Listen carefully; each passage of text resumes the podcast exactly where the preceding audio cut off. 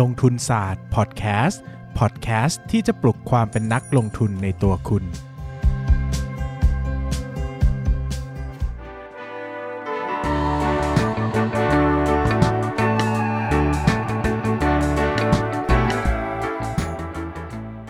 วัสดีครับ ยินดีต้อนรับเข้าสู่รายการลงทุนศาสตร์พอดแคสต์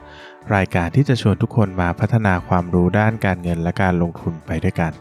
วันนี้นะครับผมจะชวนทุกคนมาคุยกันในเรื่องของหุ้นผลิตนะฮะก็คือปกติแล้วเนี่ยผมก็จะค่อนข้างเป็นคนที่ชอบนะครับข้างใครหลงไหลได้ปลื้มทำไมต้องพูดให้สอดคล้องกันนะครับครับหุ้นบริการเป็นพิเศษนะครับหุ้นบริการคือหุ้นเซอร์วิสนะครับ หุ้นบริการเนี่ยจะมีลักษณะสำคัญก็คือเป็นหุ้นที่ไม่ได้ผลิตสินค้าเองนะยกตัวอย่างเช่นสินค้าเออหุ้นค้าปลีกเป็นต้นนะครับ ก็คือรับสินค้ามาแล้วก็ขายออกไปนะครับทำหน้าที่ในการให้บริการอย่างธุรกิจค้าปลีกนี่ก็คือการธุรกิจหาสินค้าแล้วก็กระจายสินค้าใช่ไหมครับ ดังนั้นเนี่ยตัวของธุรกิจเซอร์วิสเองเนี่ยจะมีข้อเด่นก็คือเรื่องของความสามารถในการรักษาอัตราการทำกำไรนะครับ เนื่องจาก พอไม่ต้องพอไม่ต้องผลิตสินค้าเองแล้วเนี่ยก็จะทำให้การควบคุมอัตรากำไรขั้นต้น อัตรากำไรสุทธิเนี่ยแม่นยำมากขึ้นนะครับ เหตุผลก็คือว่าหุ้นกลุ่มธุรกิจเนี่ยมักจะเป็นหุ้นที่มีอัตรากำไรขั้นต้นไม่ค่อยคงที่นะครับ ขึ้นอยู่กับกำลังการผลิต ยกตัวอย่างเช่นนะครับ ถ้าโรงงานอุตสาหกรรมแห่งหนึ่งนะครับ สมมุติว่าต้นทุนเนี่ยค่าเสื่อมราคาเนี่ยตกอยู่ที่ปีละ 50 ล้านบาทนะครับ 50 ล้านบาทเนี่ยนะครับถ้า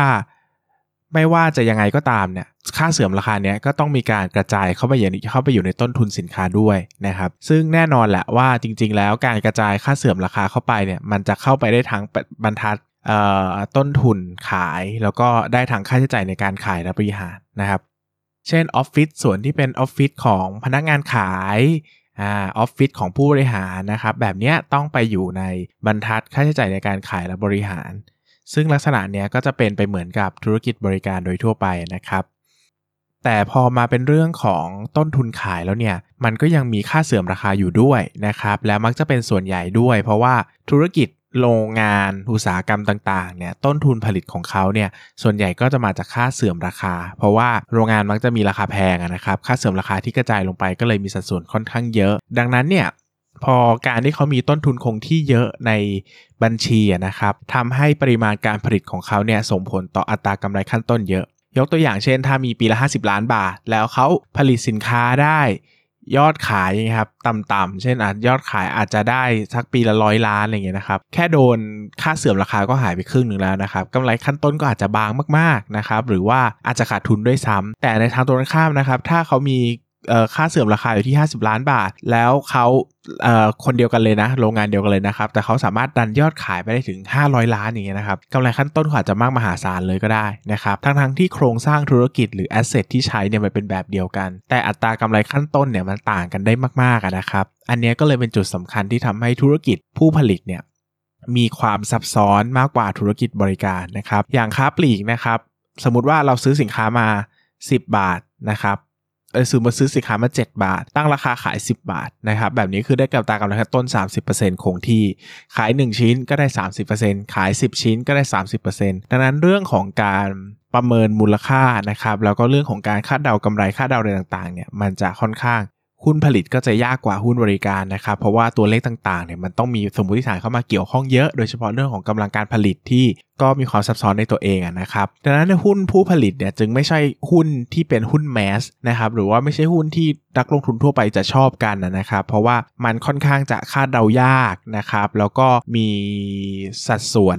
งบการเงินที่อาจจะยากกว่าธรรมดานะครับ รวมไปถึงความสามารถในการแข่งขันเนี่ยก็มักจะไม่ได้สูงด้วยนะครับ เพราะว่าจริงๆ แล้วธุรกิจผู้ผลิตเนี่ยส่วนใหญ่จะไม่ได้ส่งตรงเข้ากับมือลูกค้าโดยตรงนะครับเขาก็มักจะต้องไปผ่านมือธุรกิจบริการก่อนนะครับก็คือธุรกิจจัดจำหน่าย ธุรกิจค้าปลีกนะครับ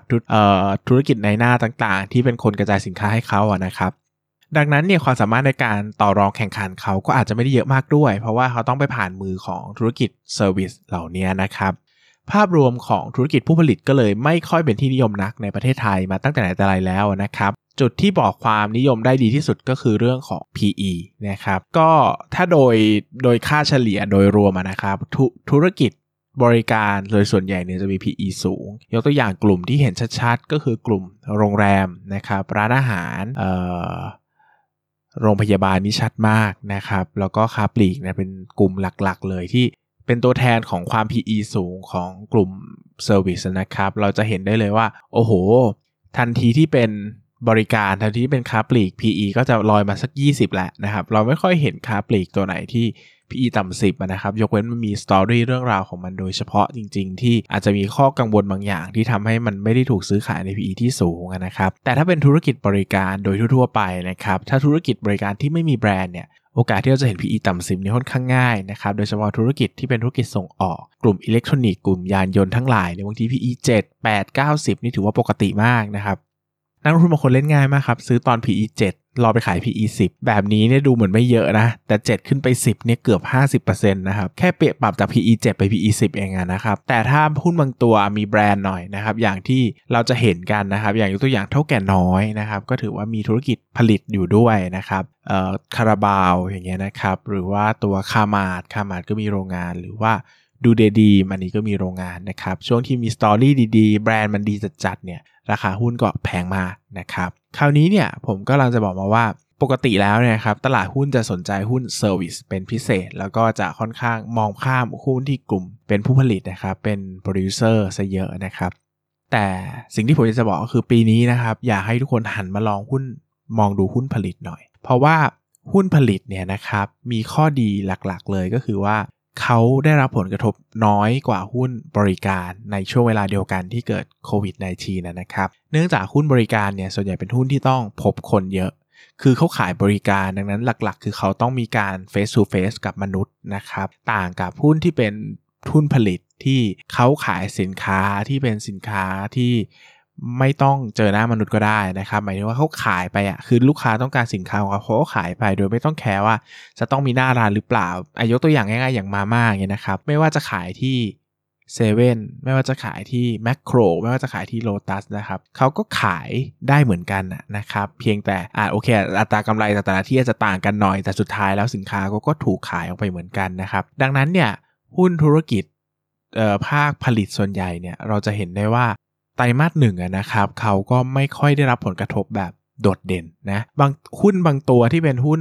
บริการเนี่ยนะครับปิดห้างแค่สิบวันเองอะพลิกขาดทุนเลยนะครับ Major เป็นต้นนะธุรกิจโรงภาพยนตร์ Zen นะครับ Zen เอ่อ Zen Group นะเซนรีสอร์ทก็เป็นเครือของเอ่อร้านอาหารในเครือเซ็นทรัลเนี่ยนะครับก็ขาดทุน ปิด 10 วันเองนะนะครับแต่ได้รับผลกระทบเยอะมาก เพราะว่ามันได้รับผลกระทบนำมาก่อนแล้วนะครับหรืออย่าง CENTEL เงี้ยธุรกิจโรงแรมผสมร้านอาหารก็ขาดทุนนะครับ แต่ไตรมาสนี้นะครับผมเห็นหุ้นผลิตหลาย ๆ ตัวกำไรดีนะครับ แน่นอนว่าผมคงจะไม่ได้ยินให้ถึงขั้นว่ามีตัวไหนบ้างยังไงนะครับ แต่ถามว่าโดยระยะยาวแล้วผมชอบหุ้นผลิตไหมคำตอบคือผมก็ไม่ค่อยชอบนะครับ มันไม่ใช่หุ้นที่ไม่ดีนะ แต่คือมันเป็นหุ้นที่ต้องตามไง เพราะว่าถ้าช่วงที่ capacity มัน over เนี่ยกำไรมันจะดีมาก แต่ถ้าช่วง capacity มัน drop คือช่วงเปิดโรงงานใหม่เปิดรายผลิตใหม่เอ่อกำไรขั้นต้นมันก็จะ drop ดังนั้นมันเป็นหุ้นที่ไม่ได้สามารถถือแล้วก็ ละเลยได้นะครับ คือช่วงนี้ผมก็อาจจะไม่ค่อยแอคทีฟกับหุ้นรายตัวเท่าเดิมนะก็เน้นที่จะมองภาพยาวมากขึ้นนะครับพอนี้พอมันมองยาวมากขึ้นเนี่ยมันก็อาจจะมีการไม่ได้ลงรายละเอียดในหลาย ๆ จุดอันนี้หุ้นผลิตมันก็จะมีจุดอ่อนว่ามันต้องการความเข้าใจเยอะกว่าหุ้นบริการนะครับหุ้นบริการเนี่ยบางทีเราไปเดินดูธุรกิจเราดูงบการเงินคร่าว ๆ แล้วก็เข้าใจทั้งหมดแล้วนะครับแต่ปีนี้ก็เป็นปีที่ผมหันมาลงทุนในหุ้นผลิตอีกครั้งนะครับแล้วก็ลงทุนค่อนข้างเยอะด้วย ซึ่งสิ่งที่ผมจะบอกก็คือว่าไม่อยากให้เรา ไม่อยากให้เราเนี่ยไปโฟกัสกับคำว่า service หรือเปล่าใน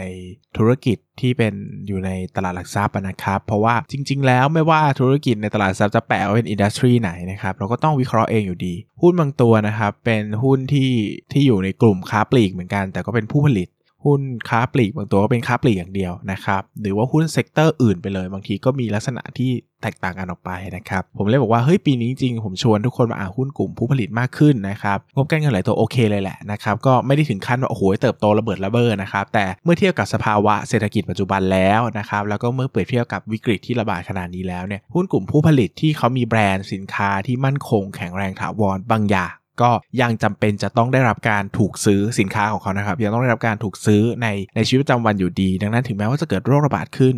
ปประชาชนก็ไม่ได้ละเลยที่จะอุดหนุนเขาอะนะครับ ดังนั้นก็เป็น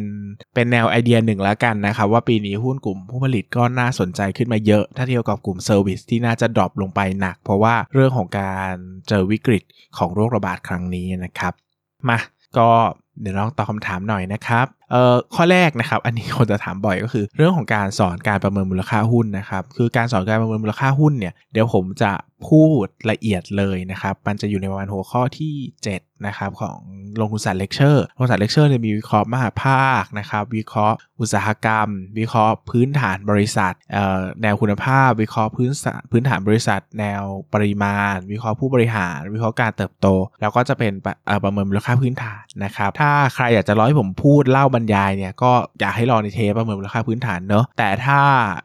ด่วนนะฮะมันด่วนมากรอหลายอาทิตย์ไม่ไหวก็หนังสือแนะนำที่ผมแนะนำให้อ่านนะครับก็มีหนังสือชื่อว่า VI Guidebook นะครับ VI Guidebook คนไทยเขียนนะชื่อไทยชื่อว่ารัฐบาลคู่มือ VI ประมาณนี้มั้งนะครับก็เป็นเล่มที่ประเมินมูลค่าดี แล้วก็ใกล้เคียงกับสิ่งที่ผมทำมากที่สุดนะครับเล่มรองลงมาก็คือการประเมินมูลค่าหุ้นของอัศวะดาโมดารันนะครับอันนี้แปลมาจาก The Little Book of valuation อันนี้ก็เป็นเล่มในดวงใจผมมากเหมือนกันนะครับ จะพูดทฤษฎีค่อนข้างเยอะ แล้วก็อีกเล่มหนึ่งที่ผมก็ชอบเหมือนกันนะครับ ก็คือเรื่องวัดเล่มวัดมูลค่าหุ้นด้วยตัวคุณเองนะครับ อันนี้ของพี่สุมาอี้ซึ่งเป็นหนังสือพิมพ์มือนะครับ ไม่มีตามร้านหนังสือทั่วไป ถ้าสนใจเนี่ยก็อาจจะต้องเสิร์ชชื่อออชื่อพี่สุมาอี้นะครับ ลงใน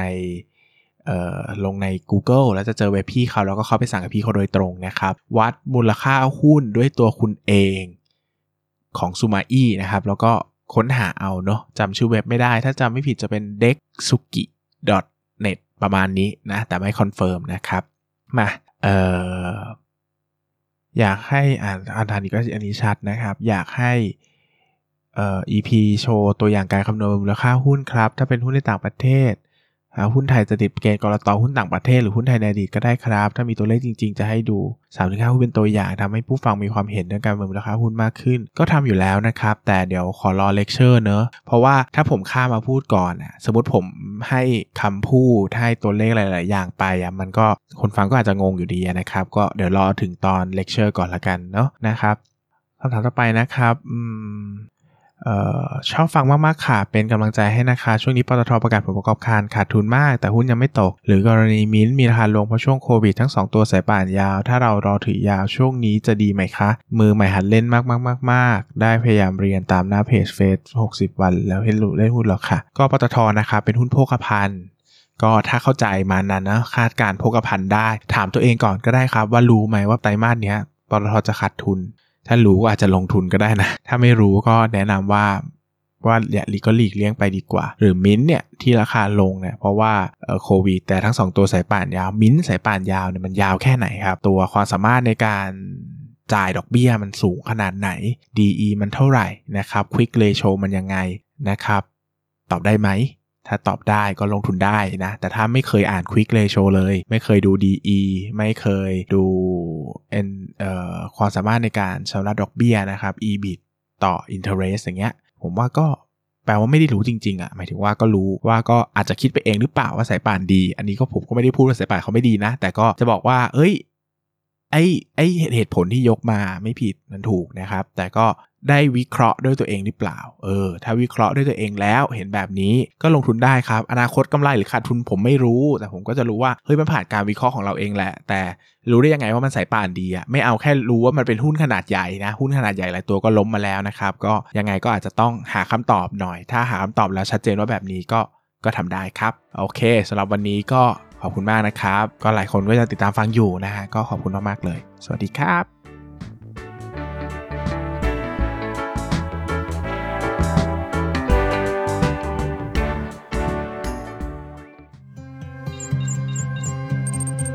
อย่าลืมกดติดตามลงทุนศาสตร์ในช่องทาง podcast player ที่คุณใช้ แล้วกลับมาปลุกความเป็นนักลงทุนกันใหม่ในลงทุนศาสตร์พอดแคสต์